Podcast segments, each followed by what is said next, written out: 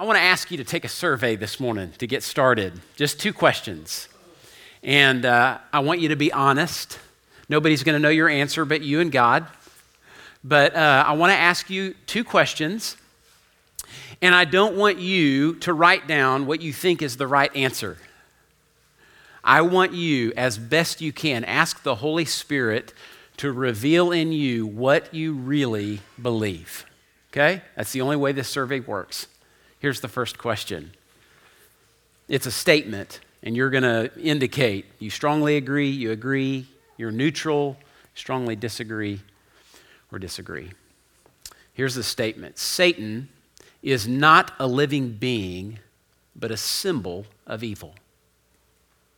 Just jot down on your, your page there, maybe numbers one to five. One means you strongly agree with that statement. He is not a living being, but a symbol of evil, or that you strongly disagree. Got it? Second question The Holy Spirit is a symbol of God's power or presence, but is not a living entity. Strongly agree, agree, neutral, disagree, strongly disagree. What do you think? All right, got it down? Barna did a survey in 2009, asked a large number of professing Christians, so these are people who would say, I've, I've trusted in Christ. Here's, what, here's how they answered those questions. See where you landed in this. As far as Satan not being a living being, but uh, being just a symbol of evil, 40 strongly agree. 40%. 19% agree with that statement. 8% aren't sure. 35% believe that Satan is a real being.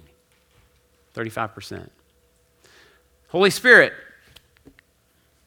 38% believe that he is just a symbol, not real, not actual, just a symbol.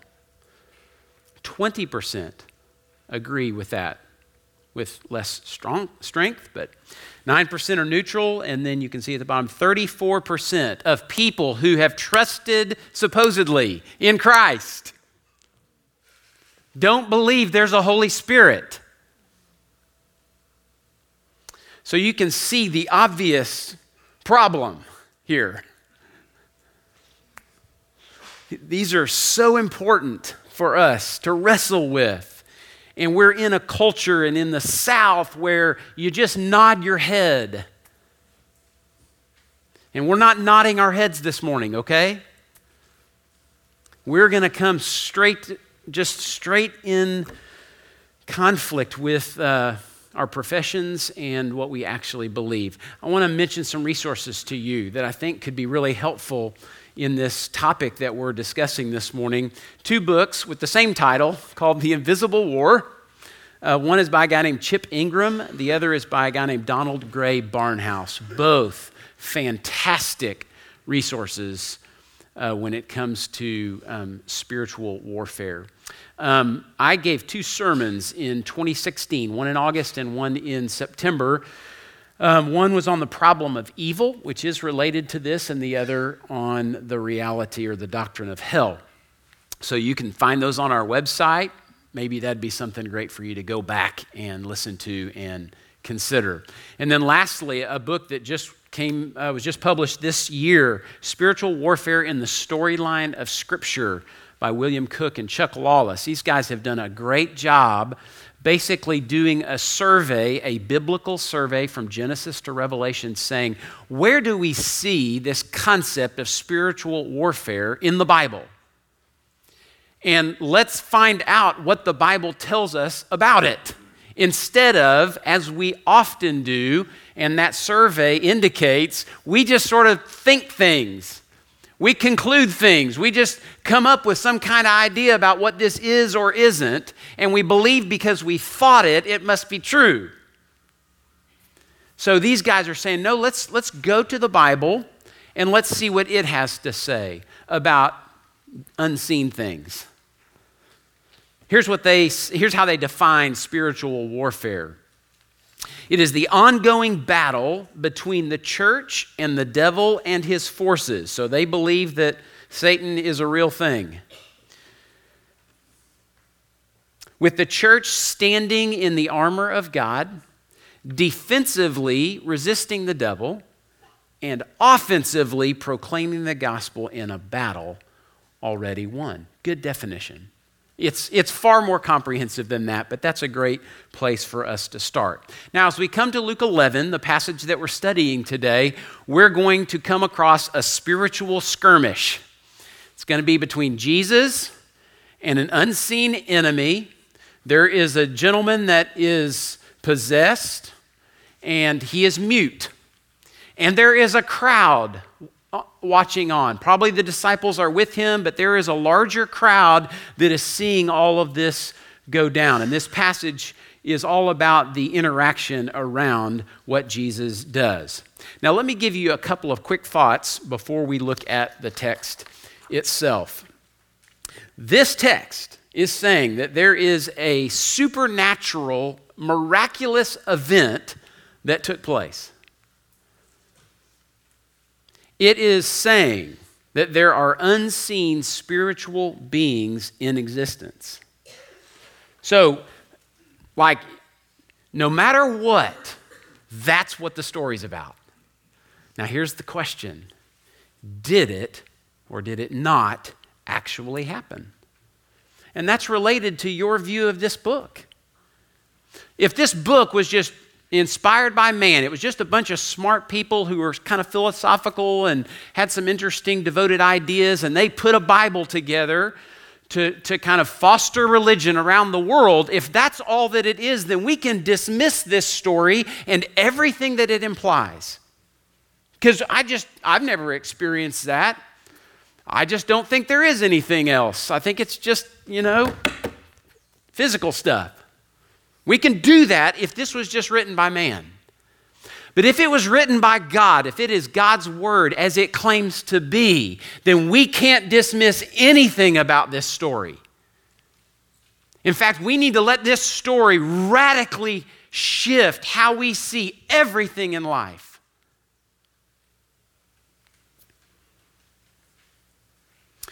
This event, if it's authentic, and obviously we believe that it is, it confronted all who witnessed it profoundly with the unseen realm. And I was having a conversation with some guys this last week as I was preparing, and I just I thought, you know what? I don't know what the first century was like, ex, like experientially, but I do know what this century is like. And we are bombarded with spectacular stuff all the time. And I really do wonder sometimes if, because of all the technology and media and activity and just all that's going on, I wonder if the unseen realm is even more obscured than it's ever been because we're so fascinated with all the glitter. Here's how the passage begins with a demonic eviction. Um, you've heard the term exorcism, and I I just say that word because that's what it is, but immediately I know all of you have all kinds of things come into your mind, maybe media, uh, movies that you've seen or books that you've read or whatever, but that's what it's called. It's an exorcism. I love de- demonic eviction because the whole framework of this is like a house, a tenant, and the tenant gets thrown out. So let's look at verse 14. Now he that was that is Jesus was casting out a demon that was mute. When the demon had gone out, the mute man spoke, and the people marveled. But some of them said, He casts out demons by Beelzebul, the prince of demons. While others, to test him, kept seeking from him a sign from heaven. So, as I mentioned a minute ago, a miracle is unquestionably recorded here. And it's verified in that setting by the fact that there was a man who literally could not speak. His, his disability was associated with spiritual possession.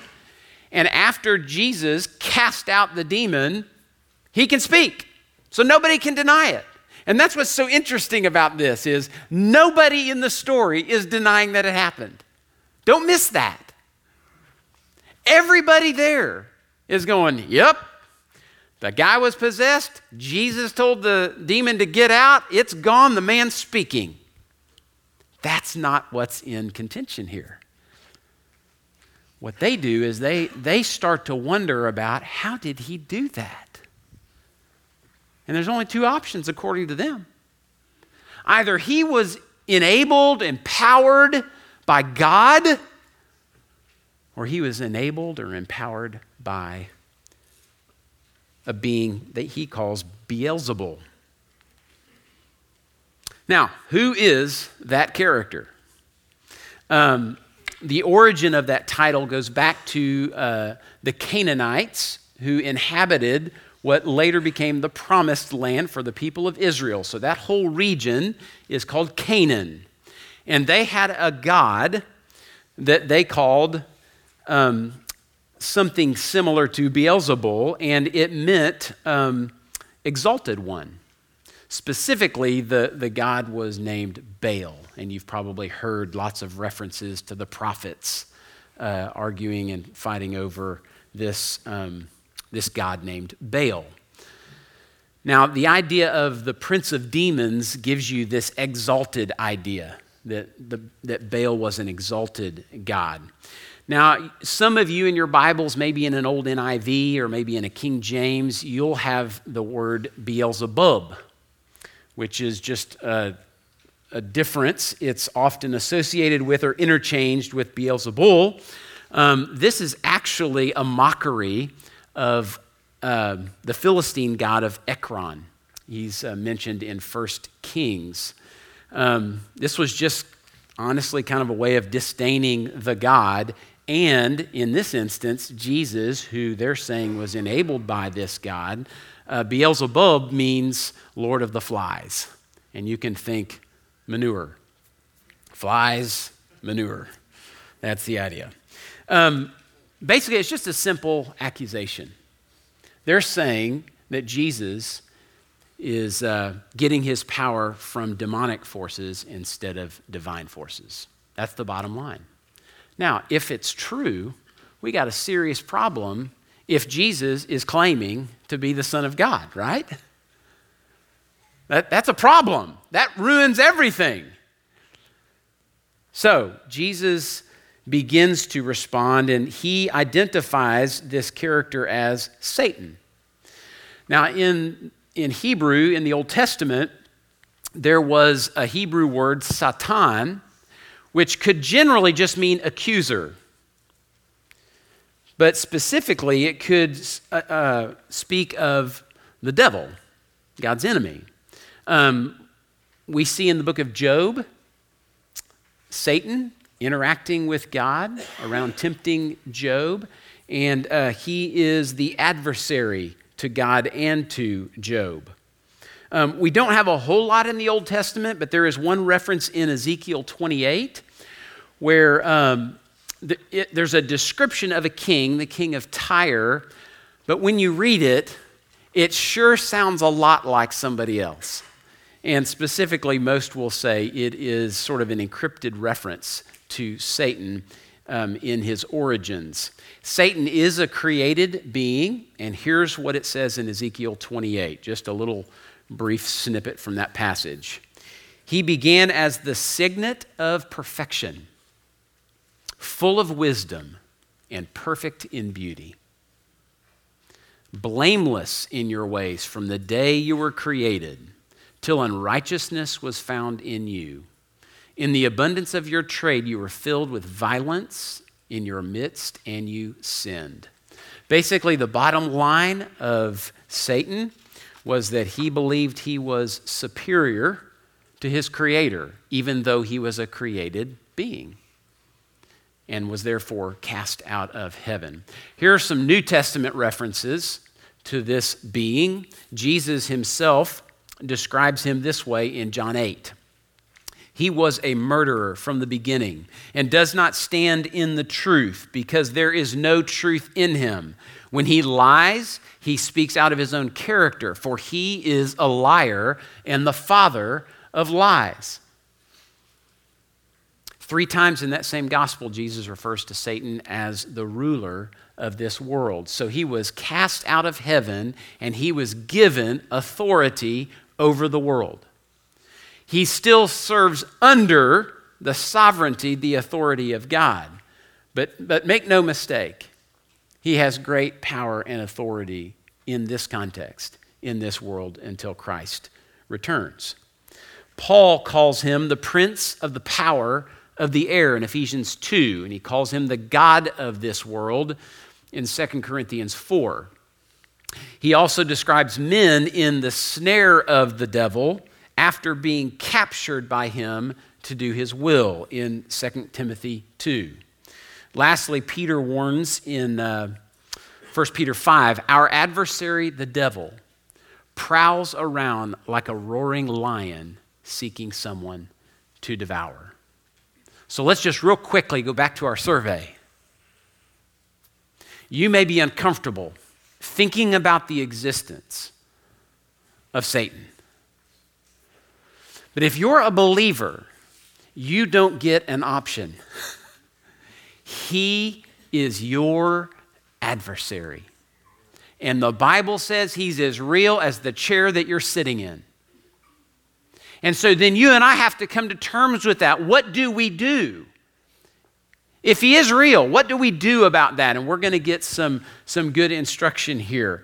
I love what uh, Professor Robert Pine says just as a general response to Satan. Our response should be somewhere in between arrogance and fear. Like, let's not be arrogant, but let's not be afraid. We need to respect his power, which he does have, but we do not need to respect his authority. That is a great insight.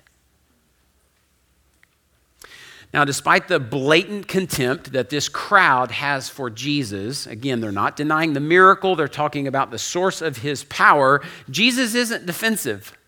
He is just, I, he sees right through it all. In fact, it says that he knows their thoughts, he understands what they're doing here. Um, there is elsewhere in the New Testament, talks about the enemy of this world blinding the eyes of people, obscuring their vision of what is right and what is true. And Jesus knows that.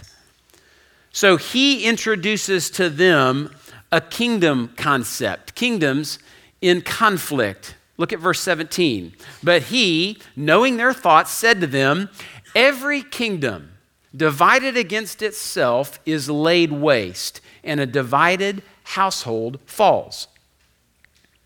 And then he asks or makes three statements. If Satan also is divided against himself, how will his kingdom stand? For you say that I cast out demons by Beelzebul. And if I cast out demons by Beelzebul, by whom do your sons cast them out? Therefore, they will be your judges. And lastly, if it is by the finger of God that I cast out demons, then the kingdom of God has come upon you. So Jesus does this interesting thing in reply. He starts with the general and moves toward the specific. So his general statement is hey, guys, let's just think about this for a second. Any kingdom, Rome or any other that we know of, if it is warring against itself, how long do you think that kingdom is going to last? Not long. A kingdom divided against itself, it will surely fall. Literally, its house will fall upon house. It's done. Division leads to destruction. That's the big general statement. Then he goes a little more specific and he says, So, if that's true, then let's think about Satan's kingdom.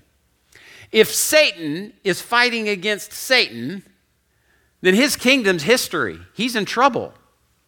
But that's what they're accusing. They're saying, Jesus, even though we know you claim all this other stuff, you're being enabled by Satan to cast out demons. And Jesus is just kind of simply saying, doesn't that sound kind of strange, kind of absurd, kind of backward? Why would Satan cast out his own? Great question.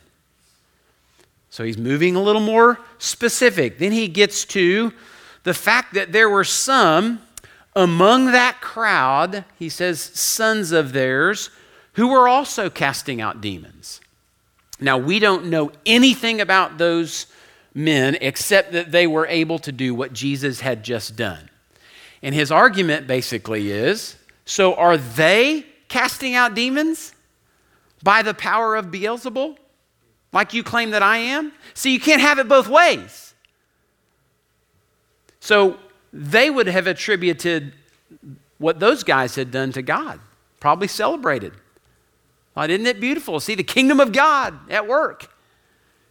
He said, if you say that about them, you have to say it about me. Or if I'm doing this with Satan's power, then they are as well. Then he drops the hammer. He confronts them with the sober reality of God's kingdom overcoming the kingdom of Satan. See, that moment, that is an authoritative moment. There's no battle, there's no wrestling. It's not like the demon puts up a good fight. Jesus just simply says, out. And it goes. And the guy speaks and he's free. It's a demonstration of authority. And he says, if I'm doing that by the power of God, then you have witnessed today the kingdom of God moving in and taking over this broken world. Not fully, but it's beginning. The kingdom of God has come near you, and you must respond to that. That's what the kingdom of God does. So, the healing work of Jesus signals the authoritative inbreaking of God's kingdom. It's an audio visual of sorts of God's victorious rule. And then it begs the question which side are you on? like everybody in that crowd, and every person reading this passage afterward has to answer that question Which side are you on? There are two sides, they exist, they're real. And you and I are on one or the other. Look at verse 21. When a strong man, fully armed, guards his own palace, his goods are safe. But when one stronger than he attacks him and overcomes him, he takes away his armor in which he trusted and divides his spoil. Whoever is not with me is against me. And whoever does not gather with me scatters. Just for clarity, the strong man here he's referencing is Satan. He's basically saying, well, and I'll say the, the palace is referring to a person. Uh, we're called temples. Um, we're vessels that can be inhabited. And so he's basically painting a picture here. Satan comes in and takes over of, in a sort of a palace, a vessel, a temple. And as long as he is not opposed by anyone stronger than him, he stays, he controls, he rules. But when somebody comes along who's stronger and kicks him out, it changes everything. There are two kingdoms. One is stronger than the other. And Jesus is trying to make it very clear I am the stronger one. I just demonstrated that. I, I, wrote down 1 John 4 4. This is a literal demonstration of uh, John's words He who is in you is greater than he who is in the world. That's what just happened here. And so he's saying, in light of that, the bottom line is two kingdoms. One is stronger than the other. I am the stronger one. If you're with me, we're good. If you're not, we're opposed. You can't be anything less than an enemy unless you're a friend.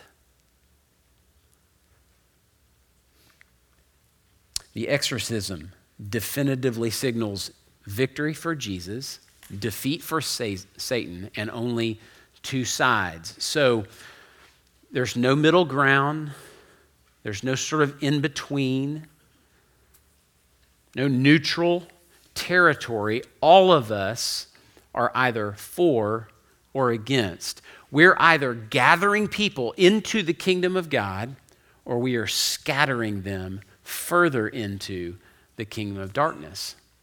Now, this raises a, a, little bit of a challenge that we're going to get to in this next section, but I just want to make a, a quick statement, and that is if you know Christ, you have received the Holy Spirit, we're told in Ephesians. You are a vessel, a temple of the Holy Spirit. Satan cannot inhabit a vessel that is inhabited by the Holy Spirit. Okay? So Christians cannot be, quote, possessed. However, Christians can be oppressed. We can be affected. We can be influenced. So, eh, as we're talking about this, if you're a believer, if you have entrusted your life to Christ, I don't want you to misunderstand here that Satan can somehow come in and unseat the Holy Spirit, because he can't. We've just seen that the power belongs to Christ. But, but this idea of being for and against Christ, I think it still has some application for us. I would just simply say, How are you living? If you go, Well, I'm just, I'm fine. I mean, I'm pro Jesus, but that's as much as it is. Like, it's just, I'm, I'm sympathetic to the cause. That sounds like against according to the way Jesus describes it. Does that make sense? If you're not for, if you're not engaged, if you're not invested in the kingdom of God and His redemptive work, then there's only one other thing, and that is to be against. To be passive is to be against. It's not performance. You're not earning anything. It's just a matter of how will you live your life, and myself as well. He's, he's drawing two very clear distinctions. If you believe that you can somehow be excused from this invisible war, which is going on 24 7 all, all the time, then you're not only mistaken, you're in grave danger, spiritually speaking. Spiritual vacancy is a perilous vulnerability. And again, spiritual vacancy can be a condition. Like if you're a non Christian, that is the ultimate spiritual vacancy. And that's what Jesus is going to speak to here. But if we are walking kind of in our own way, just kind of doing our own thing, then we are also vulnerable to the oppressive influence of the enemy. Look at verse 24. When the unclean spirit has gone out of a person, like it did with the man in this story, it passes through waterless places seeking rest, and finding none, it says, I will return to my house from which I came. And when it comes, it finds the house, house swept and put in order. Then it goes and brings seven other spirits more evil than itself. And they enter and dwell there. And the last state of that person is worse than the first. Once again, if, if we approach all of this just as sort of this sci fi or fantasy novel or what, like it's just kind of interesting symbols and signs and all that, we are missing it in a big way. He's saying literally, there are spiritual beings. This man was possessed by a demon. Jesus casts that demon out. Then he says, okay, so here's what the condition of that man is he is spiritually speaking vacant. There's nobody there, there's nobody inhabiting his house. And it looks clean, just like when nobody's living in a house, right? It's, it's swept, it's in order. If the demon comes back and finds it still vacant, then it's just like Motel 6, man. We leave the lights on. Come on in. And he brings others with him. And his condition is worse than when he was possessed at the beginning. Man, that is sobering.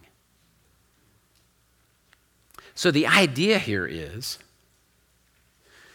just to be made clean, to be emptied of that demonic presence, that's just the beginning. That space needs to be filled with something. Really, it needs to be filled with someone in order to be secure. Deliverance without conversion ultimately leaves a man or woman in worse condition, not better. I'll say it again Christians cannot be possessed by Satan or demons, but Christians can be oppressed. And so if your life is really just passive spiritually, I do think you open yourself up to spiritual influence that would set you back and set back the kingdom of God in your life and through your life. Now, there is this really awkward moment that comes at the end of this passage. It's, it's kind of curious, but it, Jesus takes advantage of the opportunity. And I want to kind of come right off the passage before it. He's talking about a spirit leaving and then coming back and taking over in horrible condition. I mean, it's like uh, seven other spirits more evil than itself, and they enter and dwell there, and the last state of that person is worse than the first. And as he said these things, a woman in the crowd raised her voice and said, Blessed is the womb that bore you and the breast at which you nursed. And I kind of think everybody would be like, What? what does that have to do with what we're talking about here? I, don't know why she said it. I, I think maybe she was inspired. Maybe she was kind of moved with all that was going on. She saw the exorcism and, and she just wanted to affirm Jesus. Uh, I mean, they're calling him Beelzebul. So she's maybe just trying to balance the scales. But she missed it. Jesus is going, listen, yes, Mary was, was blessed having me as her son, no doubt about it. But that's not what we're talking about here. Then he clarifies. He's not unkind, but he does clarify. Blessed rather are those who hear the word of God and keep it. Now, given all that we've just been talking about, that's very insightful in terms of how do we fill the space. Now, spiritually speaking, if you entrust your life to Christ, you are indwelt by the literal Holy Spirit. He takes up residence in you. But you have to fill your life, your mind, your heart, everything about you with the Word of God. It just doesn't come by osmosis out there. And He has spoken. So He's given you what you need to know so that you can walk well in the kingdom of God going forward blessing on the battlefield, which we all want, if we embrace this idea that we are in an invisible war that is always going on and we're in the crossfire, we want blessing, don't we? Don't we want to live a blessed life? So here's the deal blessing on the battlefield amid the onslaught of spiritual attack is gained as God's word and God's spirit take up residence in us and carry out the renovation of our hearts. That's the deal.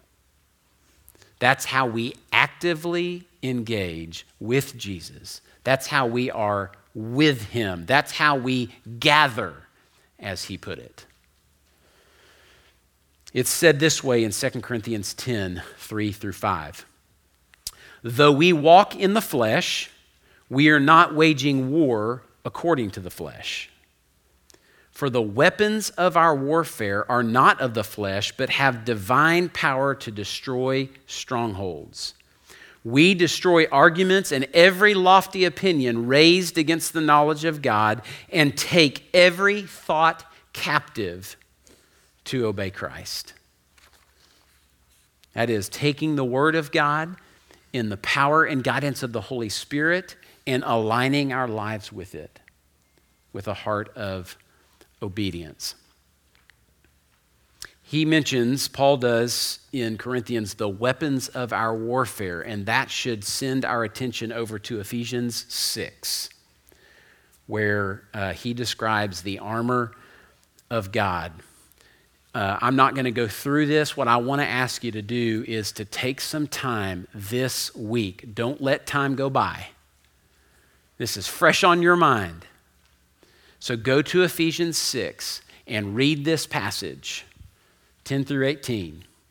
And you're going to find these six things that are described by Paul as our armor, our weapons for warfare belt of truth, breastplate of righteousness, shoes of readiness given by the gospel of peace, shield of faith, helmet of salvation, and sword of the Spirit. And each of those things move us into action. And that's what the other side of the slide is. I want to give you a moment as a, as a so what. Man, there's a lot here, in there? a lot to, to think about. Um, maybe it goes all the way back to how you responded to those survey questions at the beginning. Um, maybe you're wrestling with which side you're on. And that may be a spiritual condition question, or it just may also be a lifestyle question. Like, I have trusted in Christ, but I'm really living as if this war isn't going on. So I want to invite you, I think the Holy Spirit would invite you into the battle. So, what does that look like? Here's the weapons of warfare that really lay out how you and I engage proactively